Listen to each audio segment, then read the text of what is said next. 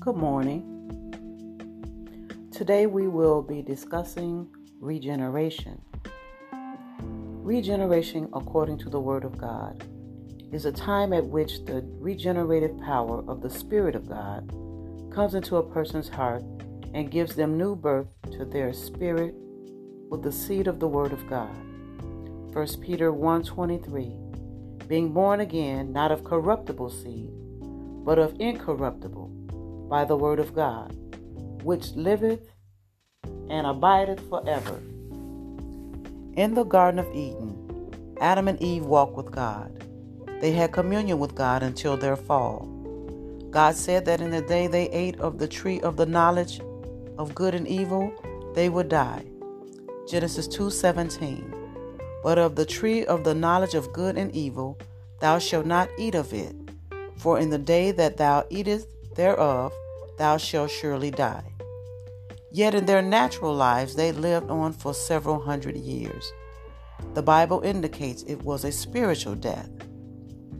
Genesis 3 7. And the eyes of them both were opened, and they knew that they were naked.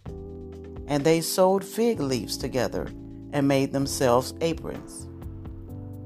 When the spirit of man died, it cut off communion with God.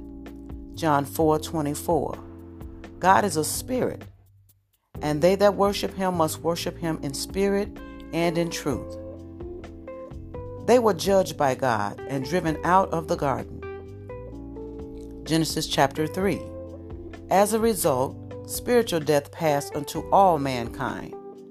Romans 5:12 Wherefore as by one man sin entered into the world and death by sin and so death passeth upon all men for that all have sinned.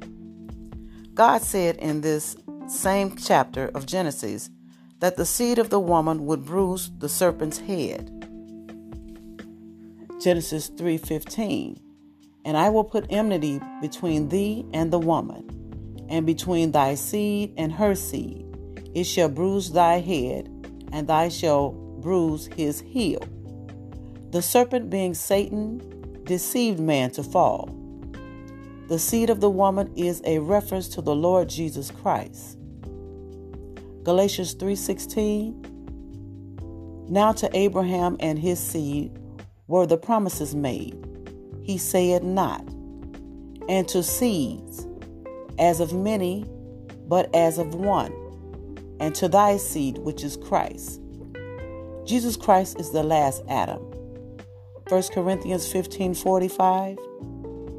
And so it is written the first man, Adam, was made a living soul, the last Adam was made a quickening spirit.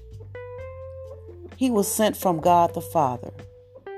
John 3:16 For God so loved the world that he gave his only begotten Son, that whosoever believeth in him should not perish, but have everlasting life.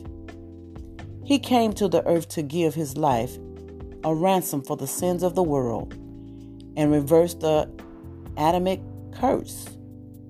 Romans 5:17 For if by one man's offense death reigned by one, much more they which receive abundance of grace and of the gift of righteousness shall reign in life by one, Jesus Christ.